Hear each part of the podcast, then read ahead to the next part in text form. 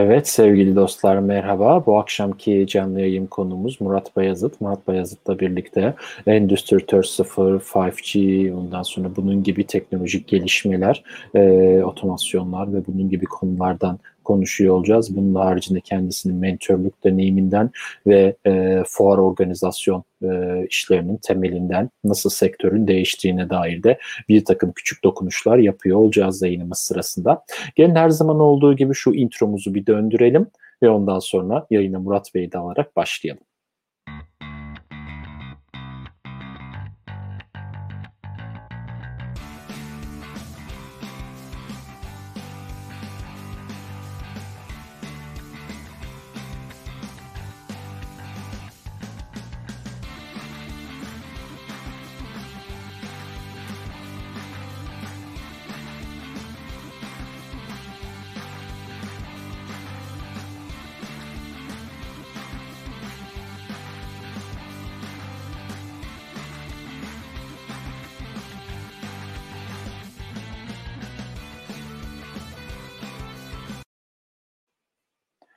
Evet, şimdi yayına Murat Bey'i de alalım ve artık sorularımızı sormaya başlayalım.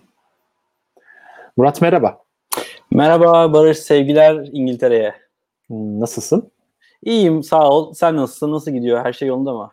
Vallahi her şey e, yolunda. Yaşayız, hala yaktayız ya. Ne olsun. İşte günler geçiyor bir şekilde İngiltere'de. Gri hava, soğuk, hava kararıyor saat e, 4 gibi falan hava kararmaya başlıyor burada. E, daha tam kış olduğunda Ocak, Şubat ayları geldiğinde üç buçuk gibi karardığını görmüşlüğüm var. Doğrudur. Peki e, Covid durumları nasıl gidiyor İngiltere'de? Şu anda biraz daha bilinçli bir kitle mi oluştu? Ne dersin? E, vallahi evet evet bilinçli bir kitle var şu anda. Yani ilk Covid'in ilk zamanlarında şeydi zaten İngiltere'de. E, hiç kimse maske takmıyordu, kimse umursamıyordu hiçbir hani detaya hiçbir özen göstermiyorlardı falan. Ama şu anda yani maskesiz kimseyi göremiyorum marketin içinde öyle diyebilirim yani. O derece dikkat ediyorlar şu anda. Bakalım o bilinçlendirme bizde de olacak mı? Hmm, yani umarım umarım. Türkiye'de durumlar nasıl? Artışta şu anda yani son iki haftadır, üç haftadır e, hatta son bir aydır ciddi oranda arttı. Hatta Sağlık Bakanı geçen gün bir açıklama yapmıştı. Hani ölümler işte e, bulaşıcı 8 kat arttı şeklinde biraz daha dikkat etmemiz gereken bir süreç büyük ihtimalle. Aynen. Aynen. Evet peki o zaman başlayalım istersen sohbetimize. Ben her konuma direkt standart bir giriş sorusuyla, bir cümlesiyle e, başlıyorum. E, Murat Bayazıt kimdir? Bize kendini tanıtır mısın? Senin ağzından seni bir dinleyelim. Tabii. E, ben Bursalıyım. E, Bursa doğumluyum. 1985 e, Bursa'da dünyaya geldim. Ailem de Bursalı. E, Uludağ Üniversitesi 2007 Elektrik Elektronik Mühendisliği bölümünden mezun oldum. Endüstride 13 yıllık bir geçmişim var. Endüstri otomasyon e, ve makine sektöründe e, çeşitli e, pozisyonlarda yöneticilik yaptım. Son 4 yılımı da e, dünyanın e, lider fuar firmaları olan Doğu Mesle'nin Türkiye Satış ve İş Geliştirme Direktörlüğünü yürütmekteyim. Aynı zamanda teknoloji alanında sözcülüğünü yürütüyorum. E, aslında hani mühendis olup e, bir anda fuar sektöründe son 4 yıldır görev yapmak da tabii benim için ayrı bir deneyim ama e, belki birazdan bahsederiz. Kariyer e, geçmişim de farklı sektörlerde farklı iş deneyimleriyle oluştu. E, hep şunu söyledim. Ya ben e, iyi bir tasarımcı olabilirdim. İyi bir tasarımcıydım. Sonra pazarlamacı oldum. Dedim ki iyi bir pazarlamacı olabilirim. Sonra bir anda satışçı oldum. ve şu anda e, şirketimin hani bir pozisyonda e, bir fuarı ve işte aynı zamanda özel projelerden sorumlu e, satış direktörlüğünü yönetiyorum. E, benim geçmişim şu anda bu şekilde. Anladım anladım. Süper süper harikasın valla.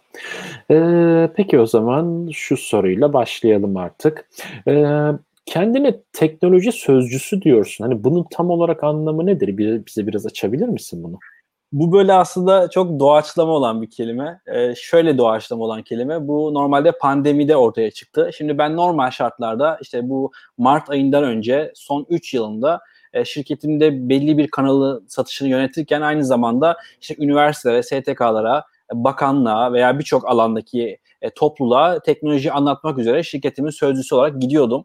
Orada tabii benim title'ım, e, temsil ettiğim kurum, e, şirketim hepsi yazıyor fakat pandemi döneminde tabii evlerden çıkamadığımız o Mart, Nisan, Mayıs, Haziran dönemlerinde o kadar çok üniversiteden işte e, STK'lardan, özel kurumlardan davet aldım ki hani her gün neredeyse bir alanda konuşmaya gidiyordum ve yetişememeye başladım. E, sonra bir döndüm baktım hani şirketimin de e, belirli bir zamanını buna ayırıyorum. Dedim artık hani ben bazı yerlere şirket kimliğiyle, bazı yerlere de geçmişteki endüstri kimliğimle gitmek istiyorum ve bu deneyimlerimi olabildiği kadar daha çok öğrenci kitlesine işte bu mentörlük de belki oradan geliyor. Biraz daha hani e, onların abileri gibi onların sanki e, öğretmenleri değil de akademisyenleri değil de onların bir dostu gibi e, teknoloji anlatmak adına e, böyle bir yola çıktım. Ve burada da hani e, teknoloji sözcüsü niye demeyeyim kendime dedim. Çünkü teknolojinin de içinden geliyorum. Okuduğum bölüm, çalıştığım fabrikalar, e, geçmişim, e, araştırmalarım, network'üm, e, birçok şirkette temasta bulunmam aslında bana o kimliği otomatik olarak tanımladı. Ve e, hani birçok alanda konuşmaya gittiğim zaman da eğer kurumumu temsilen gitmiyorsam e, teknoloji sözcüsü olarak altındaki ünvanımı eklettiriyorum. Ya, süper. Valla evet değişikmiş. Güzelmiş aslında ya. Kıskandım. Şöyle yani. bence e, sen de şimdi belki bunda hemfikir olabilirsin ama teknolojiyi anlatan insanlar e, bence işin e, temelinden gelmeli. Ben hep bunu savunuyorum. E, biz e, işin çekirdeğinden işte üniversitesinden, fabrikalarından sonrasında yaşadığımız çevredeki değişimleri birebir yaşadığımız için ve ellerimiz zamanında tornavida ve makine yağı, yağı gördüğü için hani teknolojinin böyle tam böyle ortasından da geliyoruz. O yüzden evet. sanki e, bu kimlik daha çok yakıştı. Daha çok oturdu benim Doğru. üzerime. E, bunu kullanmaktan da e, çok da mutluyum açıkçası. Çünkü gittiğim her yerde, her kitleye, yaptığım her konuşmada e, diyorum ki arkadaşlar ben de sizin gibi o sıralarda işte mühendislik derslerinde şu şu şu konularda hep eğitimler aldım. E, ve bunları şimdi size paylaşacağım. E, biraz daha böyle hani şirket kimliği değil de daha çok böyle hani bir mentor kimliğiyle teknoloji sözlüğünü kullanıyorum. Anladım anladım süper. E ben de mesela şey tanışma toplantı, kick-off toplantıları oluyor projelerde bazen. O kick-off toplantılarında işte hani e, herkes toplantıda sırayla işte tanışmak için herkes ne yaptığını söylüyor. Ben bazen şey diyorum ya ben yazılımcıyım o kadar bilgisayar programcısıyım yani bu ee, yani te, en temeli bu. Bunun üstüne artık koyduklarım onlar ayrı e, noktalar. E, kesinlikle seninki de biraz bunun gibi olmuş yani. E, evet teknolojinin konuşmalıyız. Teknoloji hani ben hep şey, şunu söylüyorum, savunuyorum da hatta. Ya teknoloji konuşacaksak gerçekten teknoloji bilen insanlar konuşsun. Evet herkes araştırmacı olabilir, herkes akademisyen olabilir ama işin hani mutfağını, fırınını görmek bence çok ayrı bir şey. E, o yüzden hani ben her gittiğim yerde de hani bunu da savunuyorum. E, belki biraz oradan geliyor hani teknolojiyi sözcülük olarak e, benimsemem ama e, ben kendime bunu yakıştırdığımda düşünüyorum açıkçası. Kesinlikle kesinlikle. Kesinlikle de doğru, doğru da yapıyorsun yani. Var sektörümüzde öyle. E, sonradan bu sektörlere girip ondan sonra 3-5 senede bu sektörde e, kariyer edinen arkadaşlar oluyor. Ne yapalım işte? Onu, onlar da öyle yani. Yapacak bir şey yok. Ee, böyle bunu da söylemiş olalım. Peki o zaman birazcık daha hani işinin detayına girmek adına şu soruyu sormak e, istiyorum sana. Şu anda hangi konularda aktif olarak çalışıyorsun ve hani mentorluk çalışmalarında tam nasıl gidiyor? Yani her üniversite yetişebiliyor musun etkinliklere? Çünkü öğrenciler hep istiyorlar bu etkinlikleri ama e, pek de hani bazen mümkün olmuyor. Bir de mentorluk zaman zaman öğrenci yetiştirmek de e, içerisinde e, kapsıyor. E, nedir senin durumun bu konuyla ilgili? Şimdi ben e, IEEE ile e, 2019'un Haziran ayında tanıştım. Öğrenci topluluğu işte dünyada ve Türkiye'de bütün neredeyse üniversitelerde Hı-hı. öğrenci toplulukları e, barındıran işte mühendislik fakültelerinin öğrencilerin bir araya geldiği e, zamanla kendi etkinliklerini yaptığı işte IEEE'ye e, üyeyim aynı zamanda ve onların Türkiye'de bir mentorluk programı var MentorX diye. E, ben orada aslında davet aldım geç, geçtiğimiz sene. E, bu davette de işte teknoloji alanında davet aldım. E, ve bana dediler ki hani biz e, sizlerin deneyimlerinizi öğrencilere aktarma konusunda e, iş deneyimlerinizi, saha deneyimlerinizi, e, biraz da işte sektörel deneyimlerinizi e, öğrencilerimize paylaşabilir misiniz şeklinde bir e, sosyal sorumluluk çerçevesinde bir teklif gelmişti. Ben de bunu severek kabul ettim. Zaten üniversitede gidiyorum. E, ama hani böyle bir teklifin gelmesi beni açıkçası mutlu etti. Çünkü işin teknoloji tarafını anlatan, işin bir de finans tarafını anlatan öğretmenler var. İşin başka boyutunu anlatan kitle var. Bana teknoloji tarafını verdiler ve ben e, orada e, dört tane öğrenci, e, hatta en son öğrencimiz Vefa, e, ona da buradan selam olsun. e, 4 öğrenciyle işte zamanla e, kendi sektörlerindeki yaptıkları, üniversitelerde yaptığı projeler, e, üniversiteden mezun olduktan sonraki karşılaşabilecekleri hayat, fabrikalar, zorluklar, teknoloji anlamında birçok alanda e, kendi işimden de feragat ederek böyle işimin neredeyse %10, %20'lik kısmını e, oraya ayırdım ve haftanın iki günü e, farklı öğrencilerle işte bu mentorluk programları başladı. Normalde aslında e, bizim e, işimiz tabii ki Türkiye'de ve dünyada fuarlar düzenlemek. E, fuarlardaki yaptığımız çalışmaları da çok öncesinde tanıtma çalışmalarına başlamak. Bizim gittiğimiz her yerde, teknoloji anlattığımız her yerde e, o sene fuarımızda olan yenilikleri de anlatıyoruz veya ilk defa gerçekleştirecek olan bir projeyi de anlatıyoruz. E, bu da aslında bizi dinleyen kitle için de bir ilham oluyor. Örnek vereyim e, Barış. Mesela 2019 yılında Mart ayında e, İstanbul Win Eurasia fuarımızda biz Türkiye'nin ilk karanlık fabrikasını inşa ettik. Hı hı. Şimdi Karanlık fabrika nedir? İşte içerisinde ne gibi sistemler oluyor? Dijitalleşme nedir? Endüstri 4.0 nedir? O kadar çok konuşulmaya başlandı ki biliyorsun. Son evet. 2011-2012'de işte Almanya'nın vizyonu olarak açıklandıktan sonra e, sonrasında da işte Türkiye 2014-2015 tarafından geldiğinde işte herkes bu bilinçlendirme konusunda çeşitli seminerler, çeşitli demo çalışmaları yapmaya başladı. Biz de fuar firması olarak dedik ki hani taşın altına elimizi koyalım, e, Endüstri 4.0 tam olarak ne olduğunu gösterelim ve bununla ilgili de 6 farklı firmanın e, bir araya getirdiğimiz bir proje hayata aldık ve bu proje aslında e, bugün işte Türkiye'nin en önemli otomotiv üretici firmalarının fabrikalarında kullanılan sistemlerin daha minimize hale gelmiş, çalışır vaziyette olan işte böyle bir 130-150 metrekarelik bir alanda bir karanlık fabrikayı inşa etmeye başladık. Ve biz bunun çalışmalarını fuara gelmeden 6 ay önce başladık. Yani hmm. 6 ay önce projelendirdik. Tabii tabii. Yani projelendirdik. Projemiz şöyleydi. İşte her gün toplantılarımız oluyor. O sektör firmalarıyla bir araya geliyoruz. Projemizi onlara anlatıyoruz. Onlar bize geri bildirim veriyor.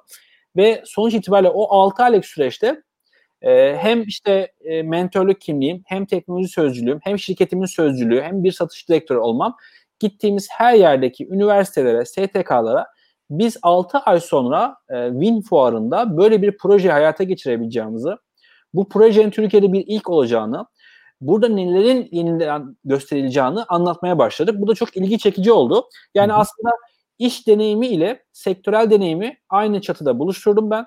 Gittiğim her yerde işte şirketimin bir sonraki fuarında ne gibi yenilikleri göreceğimizi anlatmaya başladım. Bu da hem bize ziyaretçi anlamında ilgi odağı oluşturdu. Hem de o şirketlerin yani o alt firmanın bir araya gelip oluşturduğu projenin katma değerli bir proje olması ve Türkiye'de duyurulmasına sebep oldu. O yüzden iki taraflı bakıyorum ben işin mentorluk tarafına ve konuşmacılık tarafına. Hem bize katma değer kazandırıyor, hem iş partnerlerimize değer yaratıyor, hem de fuarımızı öncesinden ziyaret edecek olan kişilerin geldikleri zaman ne gibi yenilikler karşılaşacağını çok çok öncesinden bilmiş oluyor. E, işin birkaç ayağı var aslında hani e, benim e, aktif olarak çalıştığım kısımla alakalı. Bunun içerisinde işte bir tarafta da mentorluk tarafı var. Tabii şu anda pandemi araya girdiği için e, biraz daha ara verdik. Çünkü şu anda yapmamız gereken ağırlıklı asıl işlerimiz söz konusu. Onları şu anda hayata geçirmeye çalışıyoruz ama e, öncesi ve pandemi sonrası ile birlikte evet mentorluk tarafında ağırlık veriyorum. Bunu da severek yapıyorum. E, buradan e, muhakkak bizim yayınımızı şu an yayınımızı izleyen e, sevgili arkadaşlarım da vardır. Onlara mentorluk yaptığım arkadaşlarım. Hı-hı. Çok keyifli dakikalar geçiriyoruz. E, ben çünkü öğrendiğim bir şey anlatmasını çok seviyorum. Özellikle teknoloji tarafında öğrendiğim bir şey anlatmasını çok seviyorum. E, biz tabii üniversite okuduğumuz zamanlar veya lise okuduğumuz zamanlar teknolojiyle biraz daha uzaktık. İşte internetin kıt olduğu zamanlar, işte sadece kütüphaneye giderek araştırma yapabildiğimiz zamanlardı. E, benim iş çevremde e, çok değerli bir abim vardır. E, o bana e, şu ana kadar hep mentorluk yapmaya devam eder. E, bana iş hayatıyla ilgili çok fazla bilgi aktarmıştır. Ben de bu bilgileri, ondan öğrendiğim bilgileri şu anda yeni mezun olacak veya olmuş öğrencilere iş hayatıyla ilgili aktarmaya çalışıyorum. Bu da benim keyifle yaptığım bir iş aslında. Evet kesinlikle kesinlikle yani. Ee, her zaman arkadan gelen yeni nesile mutlaka miras olarak bilgimizi, birikimimizi bırakmamız gerekiyor zaten. Yani zaten hani başka bir şey de bırakamıyoruz işin açıkçası. Ee, o yüzden bu çok değerli ve kıymetli bilgi. Bunu yapanları her zaman takdirle karşılıyoruz. E, bakalım peki o zaman bakalım bakalım ne sorumuz var. E, peki aynı anda 8 kanalda canlı yayın yapmak gibi çılgınca bir işe imza atıyorsun. E, yorucu olmuyor mu ve haftada kaç gün canlı yayının var? E, onu sana sormak istiyorum. Ya bu çok zor bir iş. Yani e, yayıncılık çok başka bir şey. Fakat pandemi etkilemediği bir sektör var mı veya etkilenmediğimiz bir durum var mı? Yok. Aslında e, bu 8 kanaldan canlı yayın yapma son bir ayda var. E, daha öncesinde işte Nisan ayı ile beraber biz e, Zoom üzerinden webinarlara başladık. E, zaten e, bizim işte şirketimizin programı da Teknolojiye Bakış. Bu canlı yayınlarımızın e, ismi Teknolojiye Bakış olarak e, konumlandırıyoruz. E, burada şu ana kadar e, geçtiğimiz e, pazartesi gününde 54. canlı yayın yaptık. Yani bu pazartesi 54. canlı yayınımızı yapmıştık ve toplamda Barış 110 konuşmacıyı ağırladık. Benim senin gibi programlara konuk olmam hariç. Yani sadece bizim şirketimizin yaptığı canlı yayınlarda ilk başta işte webinarlarla başladı bu Zoom üzerinde.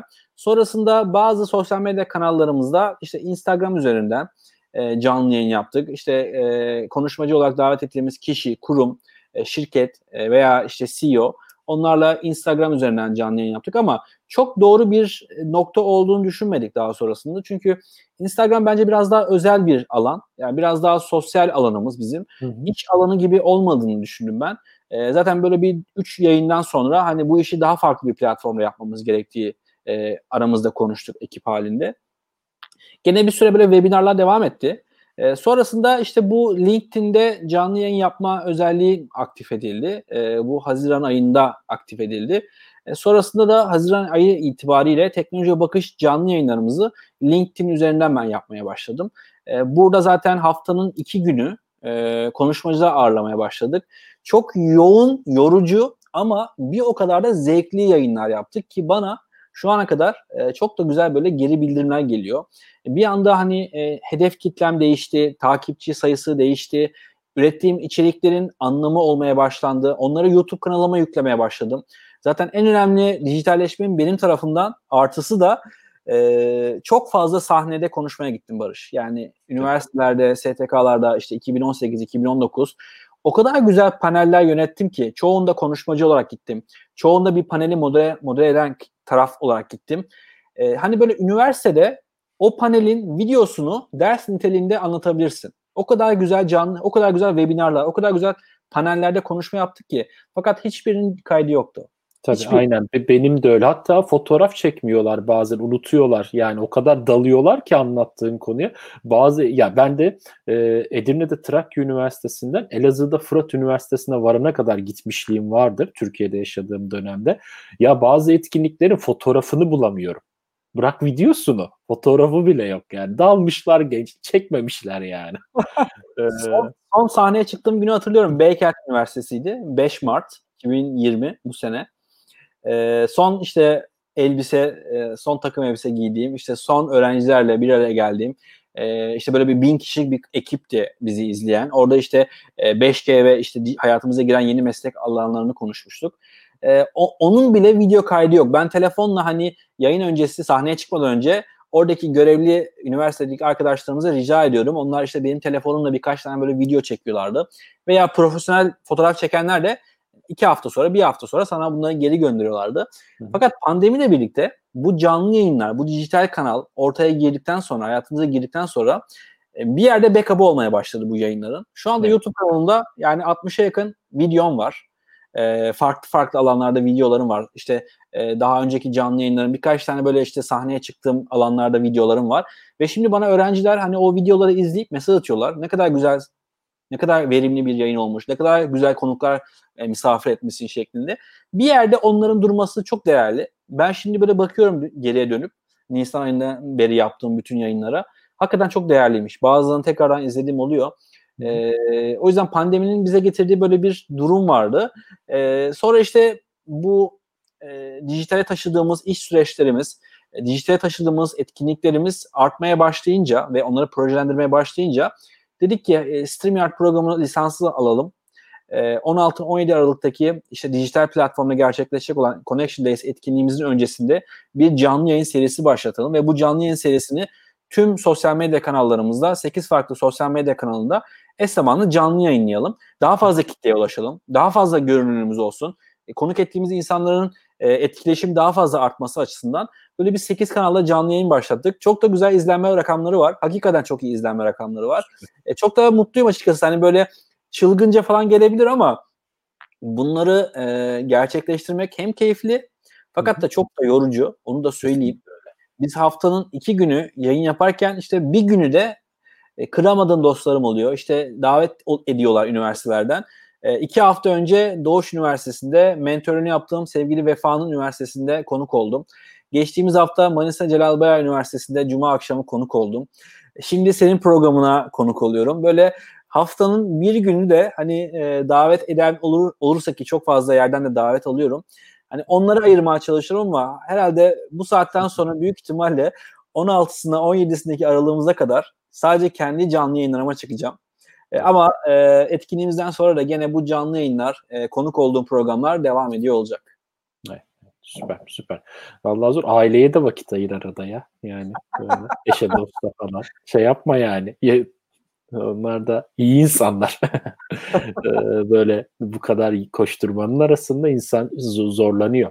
Mesela ben bile haftada iki akşam canlı yayın yapıyorum. Onda bile yani şey e, hani çocuklarla vakit geçiremiyor olmak bile ki bunun öncesindeki hazırlık periyodu falan filan kattığında bayağı bir süreç e, çocuklarla vakit geçiremiyorsun. Ondan fedakarlık etmek zorunda kalıyorsun bir şekilde. Kesinlikle. Ee, yani her konuya da hakim olamıyorsun. Şimdi mesela e, benim yani bu 54 canlı yayında konuk ettiğim benimle alakası olmayan o kadar çok sektör var ki. Hı-hı. O kadar çok sektör var ki. Yani hiçbiriyle belki de temasım yok yakından. Evet gündelik hayatta kullandığımız ürünler, çözümler, teknoloji anlamında biliyoruz. Uluslararası düzeyde markalar ama e, benim dalım değil, uzmanlık alanım değil. O yayınlara öncesinde iki günümü ayırıyorum. Sadece e, o yayındaki konuşmacılara özel içerikler oluşturmak, onların geçmiş webinarlarda, geçmiş yayınlarda, geçmiş YouTube kayıtlarında işte böyle ufak ufak kotasyonlu kelimelerini alıyorum. Onları evet. işliyorum. E, hani diyorum ki sevgili Barış işte sen iki ay önce şu canlı yayında şöyle bir kelime kullanmışsın. Bu bizim çok dikkatimizi çekti. E, burada ne demek istediğin gibi böyle konular konuşuyoruz. Hem araştırmaya da sebep oluyor bu. Senin Tabii. de başına gelmiştir. Hem araştırıyorsun, araştırmakla birlikte öğreniyorsun. Ama e, tabii işin yorulması, işin çok fazla zaman harcaman. E, evet yani bir, bazı böyle işte ailevi sebeplerden hani muhaf oluyorsun ama e, çok keyifli bir iş onu da söyleyeyim. Doğru doğru tabii tabii. Yani ben de keyifle yapıyorum zaten. E, yorucu ama işte ne yapalım. Her her, her e, yorucu şeyin bir de güzel yanı var yani yapacak da bir şey yok. Bu da bu şekilde. Peki aslında e, bir sorum daha vardı etkinliklerle alakalı ama onu aslında biraz cevap vermiş olduğun gibi yani etkinlikleri organize ediyorsun. Hani yetişmek zor olmuyor mu anlamında bu soruyu da aslında biraz içinde. Etkinliklerle ilgili özel bir şey söylemek ister misin yoksa direkt geçeyim? Yani e, şimdi mesela bu canlı yayınlar işte mentörlük işimin hani aslında daha doğrusu sosyal medyada e, beni gören dostlarım, arkadaşlarım, işte bu yayını izleyen insanlar hep diyorlar ki ya sen e, bir konuşmacı ajansında konuşmacı mısın? Hayır, benim işim konuşmacı olmak değil. Bu benim yüzde onluk görünen kısmım. Yani buzdağının görünen kısmı. Aslında yüzde doksan bir satış kanalını yönetmek, e, işte müşterilerimize teması geçmek, müşterilerimize içerik üretmek, müşterilerimize etkinliklerimizi hazırlamak. Bu benim işimin yüzde doksanı. Yüzde onu sadece ekranda göründüğüm kısmı. E, ama etkinliklerle tabii ki e, bir yandan da hazırlıklarımız devam ediyor. Evet, süper, harika. O zaman artık diğer sorunlarımıza geçelim. Birazcık daha artık daha deep dive sorulara doğru geliyorum. Derine doğru gidiyoruz.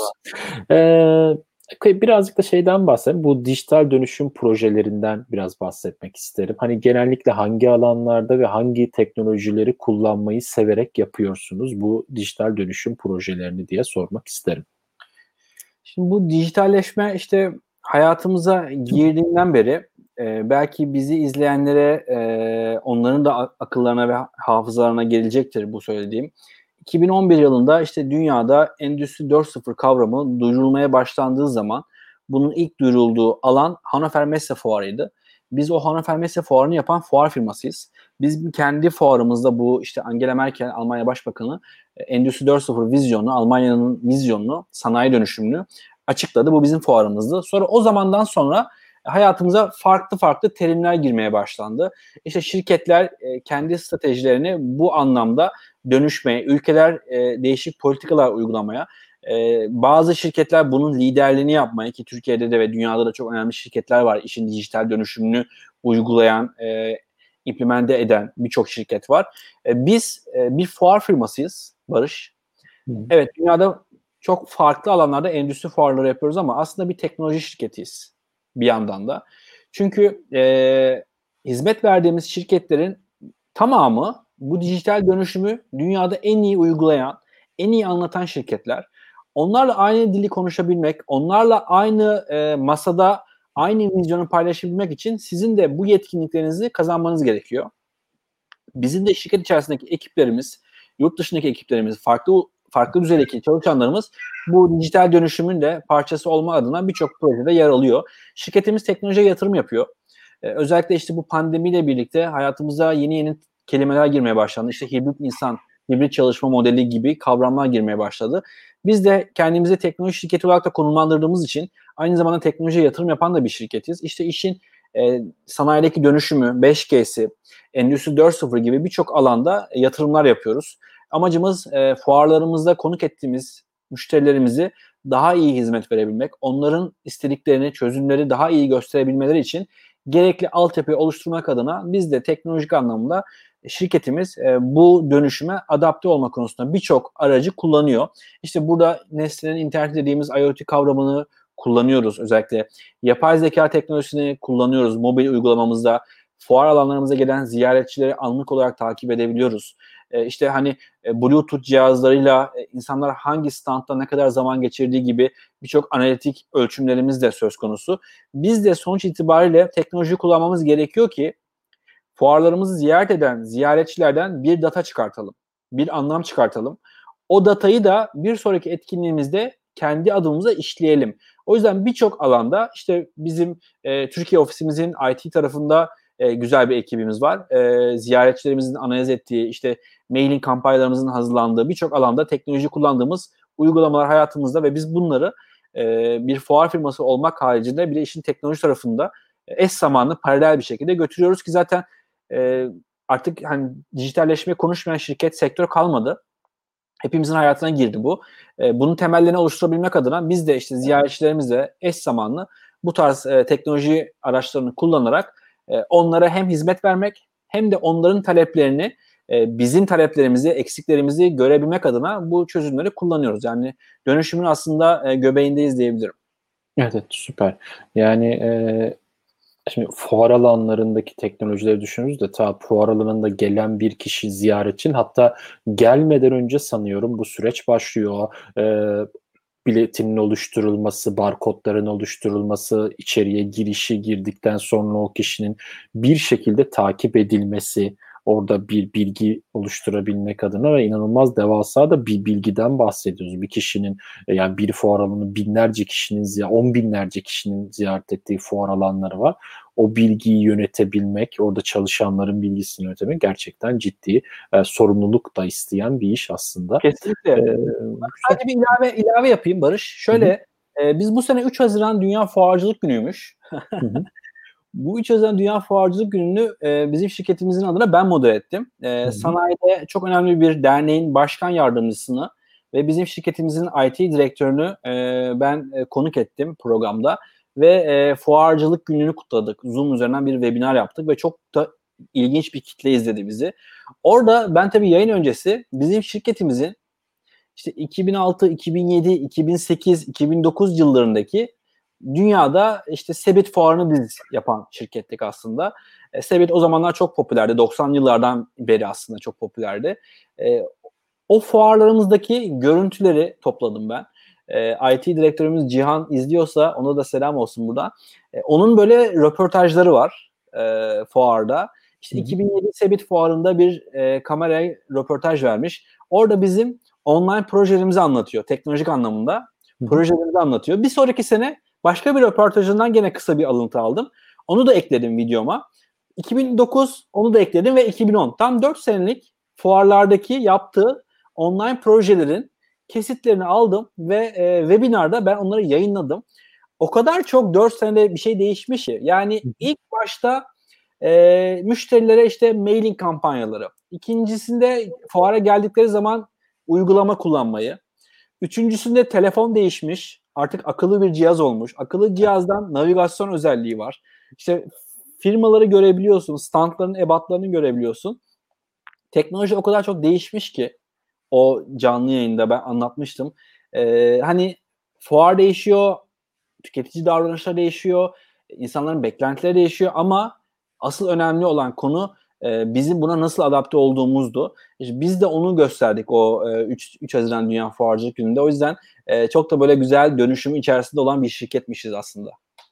Harika, harika. Kesinlikle. Teknolojiyi kullanınca bir şekilde ayakta kalıyorsun zaten. Bunu zaten bütün yayınlarımızda dile getiriyoruz. Dijital dönüşümün, inovasyonun var olma amacı bu. Yani şirketlere e, bazı firmalar buna şu gözle bakıyorlar. İşte bu bir yük gibi görünüyor onlara. Yani ne gerek var buna yatırım yapmaya işte yazılım değil mi, program değil mi? Hani ne gerek vardı buradaki e, bu sürece falan diyorlar ama öyle değil. O sizin gelecekte ayakta kalmanızı sağlayan teknoloji.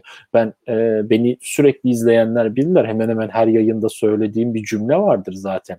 Eğer firma Zoom'la, Teams'le ve bunun gibi araçlarla ve bunun gibi benzeri kolaboratif çalışma araçlarıyla zaten bu e, Covid döneminde tanıştıysa zaten o firmaya geçmiş olsun. Yani o ayakta kalabilecek bir firma değil. Çünkü buna hazırlıklı değilmiş bir kere başta yani. Sadece günü kurtarıyor şu anda bu geçici çözümlerle. Bunun arkasındaki diğer o operasyonel süreçlerin oturtulmadığı çok bari eğer Covid döneminde bu yazılımlarla tanıştıysa ondan önce hiç kullanmıyorsa mesela. Sen peki evet. kültürel değişimi nasıl görüyorsun? Yani mesela hani ben de birçok alanda e, konuşmacılarımı konuk ettiğim zaman işin biraz insani yönünde konuşuyoruz. Yani bir saatlik canlı yayının son 15 dakikasında işin kültürel değişiminden de bahsediyoruz. Hı-hı. Senin taraftan baktığın zaman şirketlerdeki kültürel değişimi doğru algılandığını düşünüyor musun? Veya sadece teknolojiye yatırım yapmak aslında dönüşüm mü, başlangıcı mı yoksa e, ondan önce insanın kültürel anlamda değişmesi daha mı önemli? Ne dersin? Ee, yani aslında onlar bazı şirketler var gerçekten dönüşümü bir şirket felsefesi olarak tanımlayıp bunun için adım adım ilerliyorlar. Onlarda hani diyecek bir kelime yok. Ama bazı şirketler e, sadece dijitalleşiyorlar. Yani iş yapış modellerini sadece son sistem bilgisayarların, yapıların, networklerin üzerine taşıyorlar. Ama bu kadar. İç süreçlerini ve insan kafasını bir şekilde değiştirmedikleri için e, gene hala raporu işte şey olarak çekip ne bileyim onu Excel'e çekip Excel'de raporu hazırlıyor öyle sunuyor yöneticisine. Ya rapor sunmak diye bir şey kalmadı artık yani ne raporu sunmak. E, yöneticinin zaten burada rapor istemesi atıyorum e, altında çalışan bir kişide öyle bir şey olamaz artık yani 2020 yılına geldik. E, o raporlar yöneticinin ihtiyacı olan raporlar sistemde hazır olur. Yönetici istediği zaman onlara tıklar alır zaten. Orada canlı datayı, güç, veriyi görür tamamen. İşte e, yani sizin en son sistem serverları, sistemleri, araçları kullanıyor olmanız sizin dijital dönüşümü tamamladığınız anlamına gelmiyor. E, bu demek oluyor ki kültürel olarak bir şeyler eksik orada. E, bunu söyleyebilirim. Böyle firmalar da hala da çoğunlukta ben bunu e, görüyorum, hissediyorum. E, yani teknolojiye yatırım yapmak aslında illa teknolojiye yatırım yapmak değil. E, birazcık şey yapmak lazım bu mantalitede bakmak lazım. Yani illa gidin Microsoft'un, Oracle'ın ya da SAP'nin şu ürünü alma, alın demek değil. Yani daha farklı ürünler de var. Ucuz ürünler var, pahalı ürünler var. Siz zaten işinize bir şekilde e, dijitalleşerek yapmak istiyorsanız illaki bir şey bulursunuz. Yani pahalı ürünler, ucuz ürünler almak burada hani şey değil ne derler ona e, bir kıyas değil bence. Orada önemli olan nokta kurum kültürünü dijitalleşmenin dönüşümü bir e, kurum kültürü haline getirebilmek. Burada Kesinlikle. bunu söyleyebilirim. Ben de bu şekilde ifade edeyim. Peki evet daha da derinlere dediğim gibi gidelim. E, bu Endüstri 4.0, IoT, AI yani yapay zeka ve e, 5C pardon 5G yani 5G birleşince gelecek sence nasıl olacak? Nasıl bir gelecek öngörüyorsun? Bütün bunların hepsi böyle birleştiğinde yani bütün fabrikalar karanlık fabrikaya dönüşecek mi? Bu çok hızlı hızlı olacak, bu çok mu yavaş olacak? Sen nasıl görüyorsun bunu? Şimdi sen karanlık fabrika deyince önce onu da bir düzeltelim. Şimdi insanlar da hep de böyle merak ediyorlar. Karanlık fabrikalar, evet. işte geleceğin karanlık fabrikaları nasıl olacak? Bu karanlık fabrikalarda insan olmayacak mı demek hani. Aslında hani e, tamamen otonom sistemlerden bahsedilen fabrikalar ama e, hani robotlar devreye girince de hani tamamen e, ışıkların söndürüldüğü, e, full otonom bir fabrikanın olduğu böyle bir fabrika e, işte Audi'nin şu Stuttgart'taki fabrikası veya Porsche'un Stuttgart'taki fabrikası her ne kadar böyle olsa da daha çok çalışan var içerisinde. Bir de öyle de bir tam farklı bir durum var. Yani e, robotlaşmak, işte otonom sistemlere geçmek, karanlık fabrikalar, akıllı fabrika terimlerini kullanmak o fabrikanın insansız olmak demek değil. Daha çok gene daha fazla insanla yapılması ama insanların daha farklı alanlarda kendilerinin e, yetkinliklerini kullanması demek aslında. O yüzden hani karanlık fabrikalar, insansız fabrikalar demek tamamen e, bambaşka. Hiç öyle bir kavram söz konusu değil. Hani bana da çok fazla da bu konularla ilgili soru geliyor. Genelde konuk olduğum yerlerde de soruyorlar. Karanlık fabrikalar şöyle mi olacak, böyle mi olacak? Hayır, karanlık fabrikalar insanların daha verimli çalışabileceği sistemler. Ben böyle tanımlıyorum. Şimdi hayatımıza işte teknolojik anlamda Endüstri 4.0, IoT, yapay zeka, işte 5G, daha doğrusu 5G şimdi daha çok konuşulmaya başlandı. Bu kavramlar bizim e, daha verimli çalışabileceğimiz sistemler getiriyor. Ee, işte 3G'den 4G'ye dünya geçtiği zaman hatırlayalım e, Barış, hayatımıza birçok alanda işte sosyal medya uygulamaları girmeye başlandı. İşte WhatsApp girdi bir kere. Yani WhatsApp evet. e, görüntülü arama hayatımıza girdi. İşte chatleşme, anlık olarak chatleşme hayatımıza girmeye başlandı. Veya onun haricinde işte birçok alanda e, tele, televizyonlardan işte nasıl söyleyeyim Netflix gibi veya onun haricinde çok farklı yayın modelleri hayatımıza girdi. Bunlar zaten dijitalleşmenin işte veri hızının hayatımıza girmesiyle e, konuşmaya başladığımız ve bunları uygulamaya başladığımız sistemler. Fakat artık yeterli değil. Özellikle üretim sahasında e, birçok alanda sensörün işte IoT dediğimiz kısımda orada devreye giriyor. Birçok sensörün birbirleriyle haberleşmesinin altyapısını şu anki sistemlerimiz evet kaldırıyor ama bunun artması daha çok söz konusu olmasıyla birlikte şu anki sistemlerimiz bunu kaldırmayacak veya veri hızı şu anda kaldırmayacak. Orada da daha fazla, daha yüksek bir veri hızına ihtiyacımız olduğu alanda da 5G hayatımıza giriyor. Yani milyarlarca sensörün, milyarlarca e, cihazın birbirleriyle haberleşmesinin altyapısını bize 5G sağlayacak. E, bu sadece işte 4G'ye geçtiğimiz zamanki gibi bir şey olmayacak. Tüm her şeyin, e, tüm üretimin, tüm sistemlerin geleceğinin değiştirebileceği bir sistem olacak aslında. E, biz bunu şöyle bir kırılım çağı oldu. İşte 1G'de biliyorsunuz sadece telefonla haberleşme yani birbirimizi arayabiliyorduk. Doğru. 2G'de SMS ortaya çıktı. Bu bir kırılımdı. Yani hiç olmayan bir inovasyon hayata girdi. Yani artık sadece aramak haricinde bir de mesaj göndermeye başladık. 3G'de resimli mesaj göndermeye başladık. Yani o da olmayan e, SMS değil multi mesaj kısmıydı. O da hiç daha önce başımıza gelmemişti. Hatta ilk görüntülü arama da hayatımıza 3G ile beraber girmeye başlandı. Sonra işte 4G girince de bu sefer de e, her bir nesnenin, her bir cihazın kablosuz haberleşmesi oldu. Yani Wi-Fi üzerinden IP ile haberleşmesi. Sanki işte teknoloji tarafında bir şirketsin. Hı. Artık e, 4G ile beraber hayatımızda bütün cihazların bir kimlik tanımlaması oldu. Televizyonda aynı şekilde işte kumandalar ne bileyim yani elektronik olarak haberleşen PLC'si olan bütün cihazlar Wi-Fi üzerinden, Bluetooth üzerinden haberleşmeye başlandı. İşte 5G ile beraber artık üretimde kablolama sistemlerinin tamamının kaldırılacağını düşün. Yani esnek fabrikalar.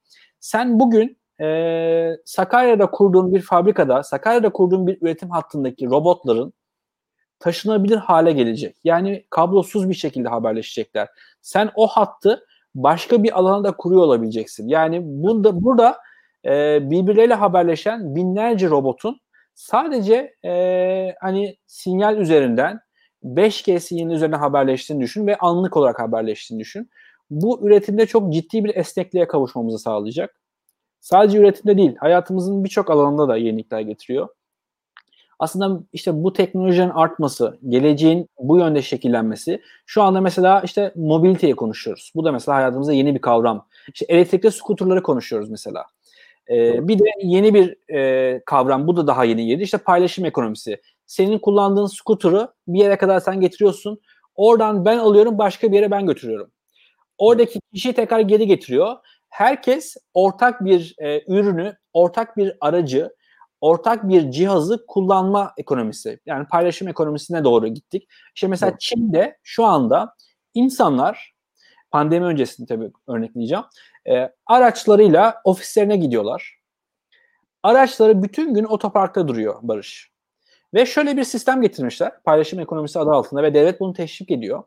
Senin otoparka bıraktığın aracı ben geliyorum kiralıyorum senden. Şöyle e, Barış'ın aracını alıyorum. Gideceğim yere kadar götürüyorum. O yerde o aracı başka biri kiralıyor, başka biri kullanıyor. Tabii bunların hepsi sigortalı. Hepsi e, kim kullanıyorsa onun bir sigortası üzerine sigorta yapılıyor. Ve bunların hepsi app üzerinden, uygulama üzerinden gerçekleşiyor. Burada sadece sen para kazanmıyorsun. Şimdi burada sigorta şirketleri de para kazanıyor.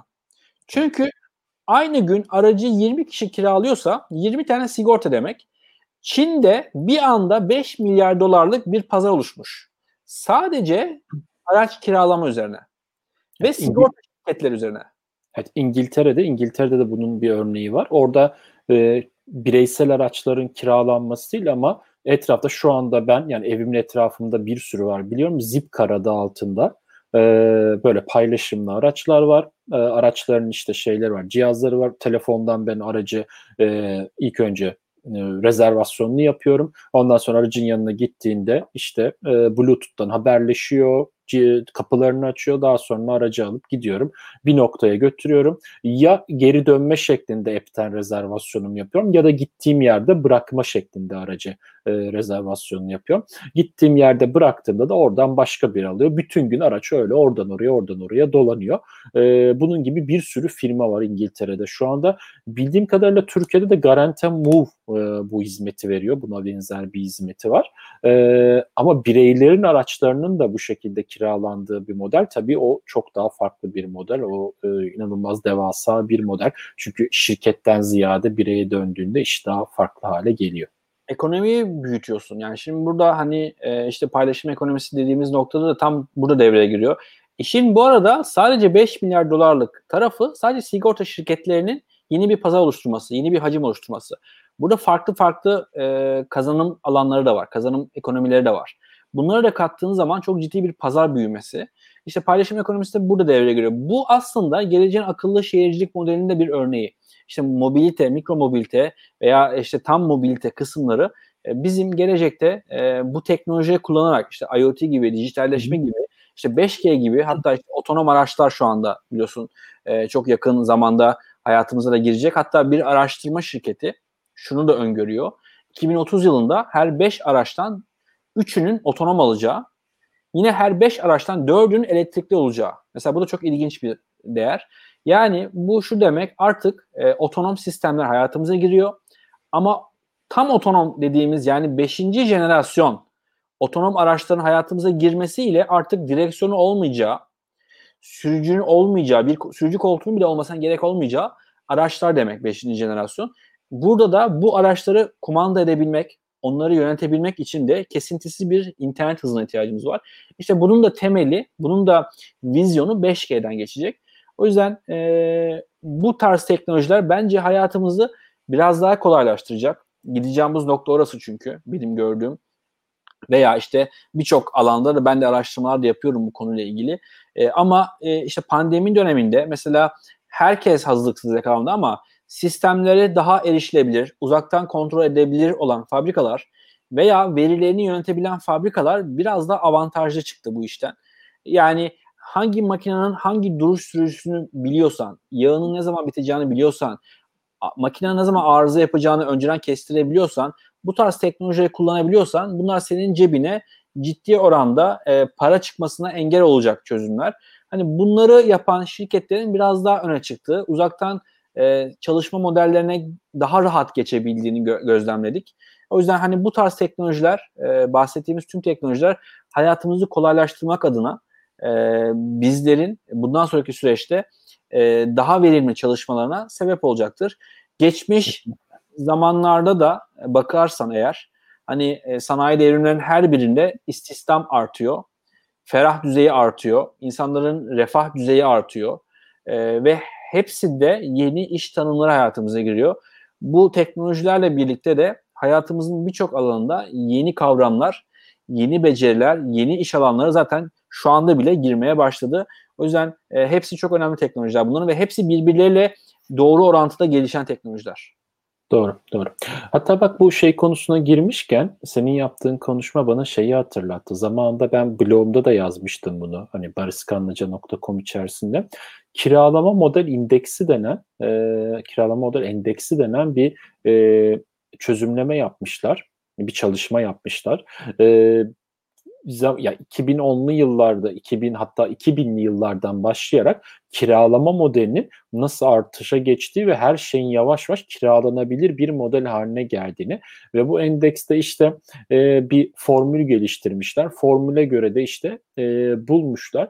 İlerleyen dönemlerde yani 2050'li 60'lı atıyorum belki de 2070'li yıllarda e, uzak bir gelecek diyelim şimdilik 2060'lar 70'ler e, uzak bir gelecekte e, yaşayacak insanların bir şeye sahip olma gibi bir durumu kavramı e, şey yapmayacağından bahsediyor. Algılayamayacağından bahsediyor. Yani arabaya sahip olmak, eve sahip olmak ne demek?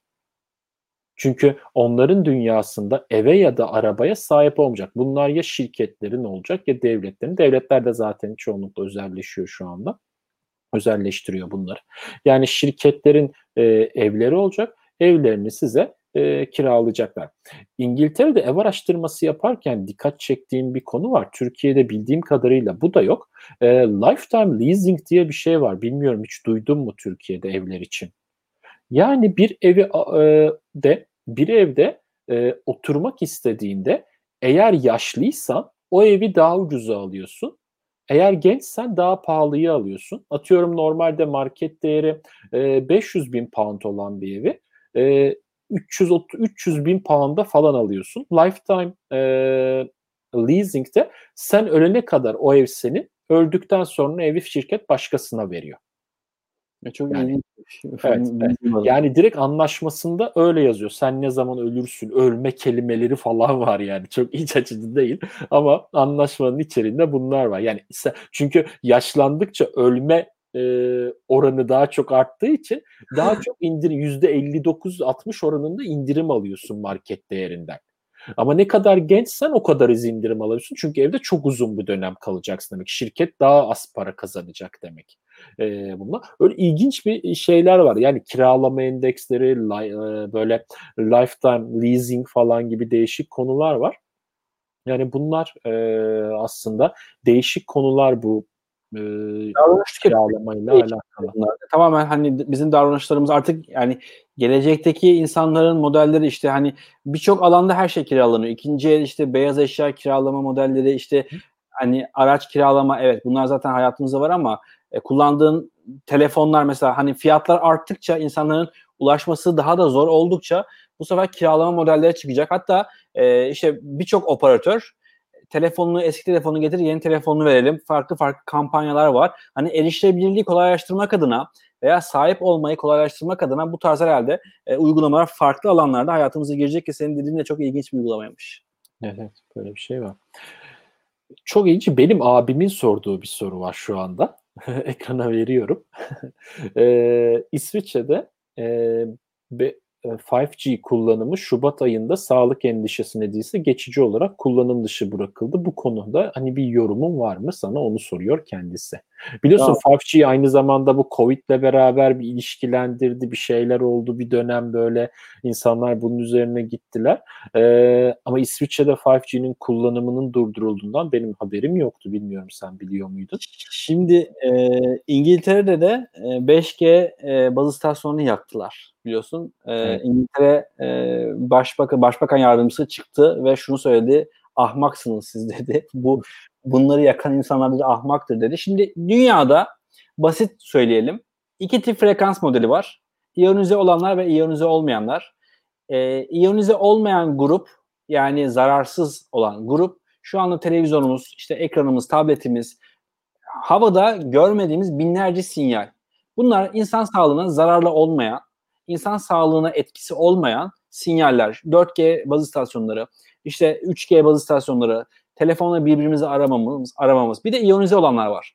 İşte hastanelerde gamma ışını, X ışını gibi, e, X-ray cihazları gibi, ultrason cihazları gibi devamlı ma- e, eğer ortamda kaldığın zaman sağlığını etkileyebilecek 20 sene sonra kanser sebep olabilecek sinyaller. Bunlar da iyonize olanlar yani sağlığımıza zararlı olanlar. İşte güneş ışını. Yazın güneşlendiğin zaman e, teninin çok fazla güneşe maruz kalması yaraya sebep olması. İşte burada e, frekans aralığının yüksek yükselmesi 5G sinyallerine böyle bir şey söz konusu değil.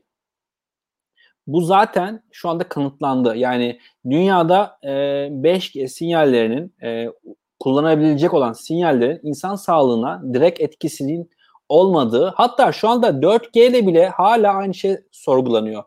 İnsan sağlığına zararlı mıdır, değil midir? İşte mesela telefonlarımızda gece uyuyoruz ya, başımızın önüne koyuyoruz, prize takıyoruz. Mesela yapmayın derler. Çünkü prize taktığınız zaman daha fazla frekans yayar, daha fazla sağlığınızı etkileyebilecek bir yönde sinyal olabilir ondan daha zararlı değil 5G. Doğru. Ee, burada e, doğru kaynakları okumak lazım. İlk başta bu Covid'in yayılması neden korktu insanlar? Belirsizlikten. İnsanlar neden korkarlar? Bir konuyla ilgili bilgisi olmadıkları zaman suçlayabilecekleri yer ararlar. YouTube kanallarında 5G zararlıdır şeklinde videoların tamamı belki de Çin'de yakılan e, elektrik direklerinin, trafik lambalarının neden yakıldığı ile alakalı tamamen komple teorileri ortaya çıktı. Halbuki o yakılan elektrik direkleri, trafolar aslında 2018-2017 yılında Çin hükümetinin insanları trafik kameralarıyla takip etmesi, verilerine ulaşması, anlık olarak izlemesi adına Çin'de e, işte bilmem ne örgütünün, sivil toplum kuruluşunun bir araya gelerek hani Çin kimlik bilgilerimi almasın, Çin hükümeti bizim gizlilik bilgilerimizi ifşa etmesin diye toplandıkları ve elektrik direklerini yaktıkları, kameraları yaktıkları görüntüler YouTube'da işte 5G zararlıdır diye Çin'de ayaklanma oldu şeklinde haberler oldu. Bunların hepsi aslı asılsız haberler. Benim tavsiyem şu anda dünyada 33 ülkede resmi olarak İsviçre'de dahil Avrupa'nın birçok ülkesinde 5G kullanılmaya başlandı pilot uygulamalar var. İşte parklar olsun, alışveriş merkezleri olsun, üretim sahaları olsun. E, zaten bir şey zararlıysa her ülkede zararlıdır. Yani İsviçre'de zararlı değil, İngiltere'de zararlı. İngiltere zararlı değil, Türkiye'de zararlı. Böyle bir şey söz konusu değil. Bu dünyada yayılacak. 5G'den kaçamayacağız. 5G teknolojisi. Çünkü bizim tamamen barış ihtiyaçlarımızla alakalı bu iş. İnsanların tüketici alışkanlıkları, tüketici istekleri, talepleri, arz talep hepsinin değişmesiyle beraber hayatımıza giriyor bu teknolojiler. Evet. O nedenle e, 5G'nin işte sağlığa zararlı olup olmaması ile ilgili ben e, sağlık taraflarının veya bu konuyla ilgili uzmanların takip edilmesi gerektiğini söylüyorum her zaman. Kesinlikle. E, aslı asılsız haberleri takip ederek bilgi kirliliğine sebep olmamak lazım. E, şöyle de bir örnek vereyim. E, hazır konu da oraya gelmişken e, aslı asılsız haberler. Ya ben birçok televizyonda Barış veya birçok canlı yayında işte robotlar dünyayı ele geçirecek. robotlar işimizden edecek bizi. Robotlar işte bir saatte robotlar kuruluyor. Bir saatte insanların yaptığı işi yapabiliyor. Böyle e, fütürist yaklaşımlarla televizyonlarda insanlar robotlardan korkmaya başladı. İşte robotlar hayatımıza girecek diyor fütüristin bir tanesi. Bizim evimizde oturan insanlar, son kullanıcı olan bizler robotlardan korkmaya başlıyoruz. Şimdi böyle sağlıksız bilgiler yayıldıkça bu sefer teknolojiyi doğru kullanma konusunda da e, bir garip bir topluma dönüşüyoruz. O yüzden bence teknoloji konuşan kişiler de doğru kişi olmalı. E, işte teknolojiyi üreten taraf da doğru bir şekilde anlatmalı ve bunu konuşan kişiler de e, bu işin e, en azından e, teknik anlamda da doğru e, background'ı olması gerektiğini ben söylüyorum her zaman. E, mühendisseniz mühendis kimliğinizi ortaya çıkın e, veya başka bir kimliğe sahipseniz o kimlikle anlatın. Ben hiçbir zaman bir tıp doktoru gibi bir şey anlatamam ve o dala da girmem. E, ama hani herkesin bence meslek alanı ayrı olmalı. E, robotlar dünyayı ele geçirmeyecek. Biz robotlarla beraber çalışmaya devam edeceğiz. Collaboration zaten oradan geliyor. O yüzden yani, buradan yani. O mesajı verelim bari en azından. Hayır, mesela biyoloji ve evrim konusunda bir şey bilmeyenler işte yok efendim bu virüs laboratuvarda yapıldı. Yok Bill Gates bu virüsün işte fonlamasını yapıyor falan gibi nasıl ya, e, şeyler varsa. Mısın? Ya şimdi ben sana şöyle şöyle ya bir ülkenin ekonomisini, makro ekonomisini, mikro ekonomisini iyi bilen, işte Merkez Bankası'nın para politikasını iyi bilen, ya bir finans uzmanı mısın? Ben değilim. Ben, ben de yorum da yapamam. Yani hani televizyon çıkıp bu canlı yayında işte ülkenin gideceği ekonomik tabloyu anlatamam. Yani benim uzmanlık alanım değil. Bununla ilgili araştırma yapsam da akademik anlamda benim uzmanlık alanım bu değil. Ben yanlış bir kelime kullanabilirim. Ama benim uzmanlık alanım teknolojiyi kullanmamla alakalı veya işte okumamla alakalı olduğu için anlatabiliyorum. Bence hani televizyon çıkan fütüristler daha biraz daha insanların anlayabileceği ve korkmayacağı şekilde anlatmaları gerekiyor. Çünkü bu arkadaşlarımız, teknolojiyi anlatan, geleceği anlatan arkadaşlarımız bu çok değerli bu arada. Fikirler vermek çok önemli. Çünkü 35 sene önce, 40 sene önceki televizyondaki filmlere bakıyorsun. Bu zamana hayal etmişler. Bu çok ayrı bir şey. Ben buna çok saygı duyuyorum. Yani adam bir kurgu tasarlamış ve o gün şu anda 40 yıl önceki kurguyu yaşıyoruz. Bu başka bir şey ama hayatımıza robotlar girecek biz işsiz kalacak demek çok başka bir şey. Yani. Bence ikisi çok ayrı konular.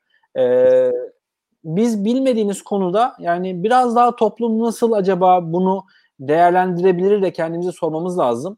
E, o yüzden ben hani hep bu yaklaşımda oldum. E, teknolojiyi bilen insanlar anlatsın ki e, hani işte bu Covid-19'a 5G mi sebep oldu gibi e, absürt konular ortaya çıkmasın.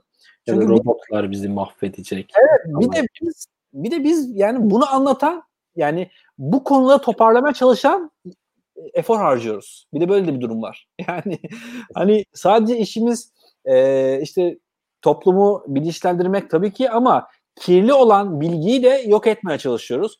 Benim çok değerli arkadaşlarım var. Yayınımızı izliyorlar.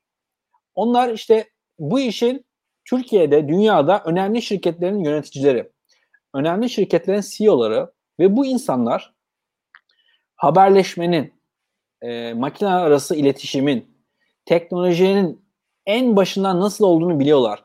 O insanlar konuşmazken robotlar hayatımıza girecek.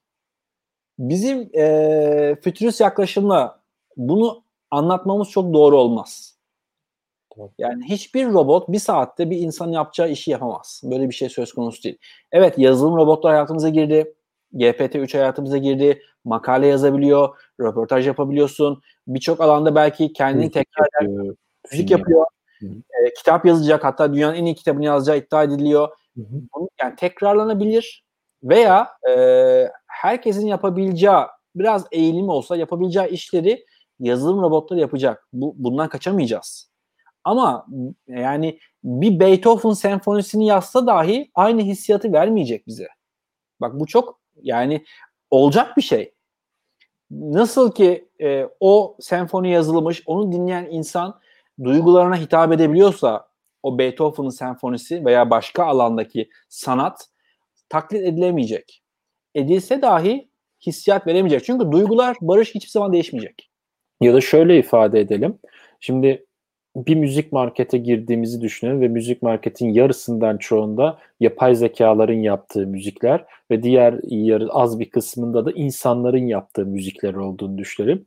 E insanlar gene insanların yaptığı müzikleri alma alacak bence ve daha da fazla para ödeme ödeyecekler. Bana öyle geliyor. Çünkü insan yapımı olan şey her zaman için daha kıymetli olacaktır. Benim kişisel görüşüm bu yönde burada. Şey film vardı hani bir tane iRobot ve Will Smith'in 2004 evet. yapımı Ben Robot filmi. Orada mesela hani hayatımızın neredeyse %70'inde robotlar var ama Will Smith bir polis olarak buna karşı çıkıyor. Hatta robotların e, işte hani dünyayı ele geçirebileceğini, e, onlardan asla bir duygu olmayacağını, asla bir robotun rüya göremeyeceğini savunan tarafta eski kafalı bir polis, eski kafalı bir vatandaş belki de. E, o mesela çok önemli bir örnektir. E, duygulara asla hitap edemeyecek. Çünkü bunu zaten hani yapay olan bir şey nasıl e, bizim düşündüğümüz, gördüğümüz, algıladığımız bir şeyi taklit edebilsin? Böyle bir şey söz konusu olmayacak. O yüzden robotlar dünyamızı ele geçirmeyecek. Ama birçok alanda da bizim tekrarlanabilir işlerimizi dönüştürecekler. Bu da kesin yani. Doğru. Evet, e, yayınımızı bitirmeden önce ki 45 dakika falan demiştik ama biraz süremizi de açtık kusura bakma. E, Güven Bey'in bir sorusu var e, ama onu ben buraya vermeyeyim. Güven Bey hani e, direkt Murat Bey'le bağlantıya geçerseniz bence bu konuda daha e, doğru olacaktır. E, bu yüzden bu soruyu geçiyorum şimdi. E, onun haricinde Evren Bey'in bir sorusu var. Tarım konusunda teknolojiyle nasıl değişeceğimizi düşünüyorsunuz diye. Bu soruyu da senden kısa bir cevap alalım. Ondan sonra artık finalize edelim istersen. Ben de şey gibi oldum. Hani böyle teknoloji üreten bir şirkette çalışan yönetici gibi oldum. Tabii teknoloji üretmiyoruz ama hani araştırmalarım dünyada tabii, bizler hani, araştırmacıyız aynen öyle. Tarımla ilgili dünyada gördüğüm örnekleri söyleyeyim. Hollanda'da e, işte tarımın en çok aslında dünyada popüler olduğu kısım Hollanda'da. Evet. E, tarımı şu anda işte hani normalde çiftçilerin yaptığı işte tohumlama, sulama, oto, oto, otomatik sulamalar, otomatik tohumlamalar sistemleri artık dronlarla yapılmaya başlandı. Hı. Dronlar biraz daha böyle hani işin yapay zeka öğrenebilir taraflarına da hakimler. E, ve o, o sahada bir 5G uygulaması da var hatta. Dronlar ha- havalanıyor. E, belirli alanlarda e, işte hem sulama hem tohumlama sistemlerini hayata geçiriyorlar. E, eğer unuttukları işte tohumun daha az olan tarafı varsa tespit ediliyor. Akıllı kamera sistemleri var dronların her birinde. Ne kadar az ne kadar saha alanına az tohum atıldı veya ne kadar daha çok tohum atıldığı gibi tespitleri, harita tespitlerini yaparak görüntü işleme sistemleriyle bütün tarlanın eş zamanlı e, fidanlanmasına sebep oluyor. Yani burada aslında robotlar hayatımızda. İşte bak ne kadar robotlar hayatımızı kolaylaştırıyor. Yani evet. burada orada çalışan çiftçilerin işini ediyor demektense hayatımızın ne kadar daha verimli hale getirdiğini konuşmak. Çünkü e, o fidanların büyüdüğünü düşün. Tarlanın bir kısmında doğru ürünler yetişmiş, bir kısmında ise az sulama veya az tohumla az yetiştiğini düşün. Ve sen bu e, ürünlerden bir sene sonra faydalanabiliyorsun. Ve bir sene boyunca o tarlayı aslında yanlış ekmişsin. İşte robotlar burada, o otonom sistemler bizim teknoloji yardımı yaparak tüm tarlanın eş zamanlı tohumlanmasını her alanın sulanmasına sebep oluyor. Buradaki sistem işte görüntü işleme sistemleri ile o dronların 5G ile iletişim haline gelmesi, akıllı bir tarım, akıllı bir tarlayı sürmesi, e, takip edebilmesi ve bunları e, tarlanın sahibine uygulama üzerinden şu kadar yerde şu kadar tohum ekildi, şu alanlar sulandı gibi verilerle aslında hayatımızı kolaylaştırıyor. O yüzden tarım zaten şu anda tarım 4.0 diye bir tabir oluştu. E, akıllı e, yetiştirme, akıllı tohumlama, akıllı ve sulama. Hollanda bu konuda başı çekiyor zaten. Evet ve ben bu uygulamaları da biliyorum. En azından YouTube'da ve e, yabancı kaynaklı birkaç tane webinara katıldım bu Tarım 4.0 ile ilgili. E, tarım şu anda en çok kullanılan teknoloji en çok kullandığı drone teknolojisinin en çok kullandığı sistemlerin başına geliyor ki lojistik de burada e, işin teslimat noktasında dronlar şu anda Çin'de özellikle çok fazla yaygın kullanılıyor. Hmm, evet, bak o konuyu hiç bilmiyordum. Yani dronların teslimatta kullanıldığını bilmiyordum. Ama şeyi biliyorum Hollanda'da akıllı bir şekilde e, havadan kamerayla e, tamamen renk e, yardımıyla biliyorsun şeyde uzaydaki gezegenlerin de aslında içerisinde hangi materyalleri barındığını işte demir mi yot mu bilmem ne artık neyse o bütün nelerden oluştuğunu renklerine bakarak aslında karar veriyorlar. Yani onları bir takım e, nasıl ifade edeyim renk teleskoplarıyla inceleyerek bilebiliyorlar. Ki e, bu dronlarda ya da bu cihazlarda işte gene bu şekilde kullanarak oradaki demir yoğunluğu ya da mikrop yoğunluğu, o mikroorganizma yoğunluğu gibi bütün konuları bunlarla e, ortaya çıkartıp oraya yapılabilecek en iyi tarımsal yöntem nedir? Nasıl bir şey yapılmalıdır? Bunları ortaya çıkartabiliyorlar. Ben de birkaç belgesel izlemiştim bu konuyla ilgili. Gayet şey e, Hollanda bu konuda bayağı önde gidiyor gerçekten. Dünyaya teknoloji satıyor. E, bu konuda hatta tohum fidan satıyor. Üretmediği şeylerin tohumlarını satarak dünyaya çok ciddi rakamlar elde ediyor. E, çok ilginç bir ülke. Umarım bizim ülkemizde bir gün bu aşamaya gelir diyelim. İstersen sözü böyle bağlayalım. Bu yayını da böyle yavaş yavaş bitirelim istersen. Valla e, çok keyifli e, yayın. Ben sana da e, başarılar diliyorum geleceğe notlar kısmı ile ilgili. E, ben çünkü kendi yayınlarımda da çok şey öğreniyorum. Özellikle konuk ettiğim konuklardan e, kendi sektörün dinamiklerini öğrenmek beni de çok farklı alanda geliştiriyor. E, yeni yayınlara başlayan dostlarım var. E, kendi uzmanlık alanlarında ilk defa yayınlar yapan arkadaşlarım var. E, onlara da buradan selam olsun. Çok farklı şeyler öğreniyorsun. Çok güzel e, konulara değiniyorsun e, bu yayınlarda. E, ben sana da e, başarılar diliyorum. Kendi yayınlarımda da konuk ettiğim insanlara tekrardan teşekkür ediyorum. Çünkü onlar aracılığıyla da e, bir bilinirlik kitlem oluştu e, sosyal medya kanallarında. E, hani bunu içerik üretmek çok önemli bir şey Barış. Sen de içerik evet. üretiyorsun. E, bir de buradan hani insanların faydalanması da çok önemli. Demek ki doğru içerikler faydalanıyorsun. E, kimlere ulaştığın, kaç sayıda kişiye ulaştığın hiçbir önemi yok. Önemli olan bir kişi de olsa bu içerikten mesaj alması. Kesinlikle öyle. Umarım bir kişi bile dinlese bizim için yeterli. Umarım bizi de bu akşam izleyen dostlar en azından ufak da olsa e, konuştuğumuz konularla ilgili bir fikir sahibi olmuşlardır veya e, bunlarla ilgili keyif almışlardır.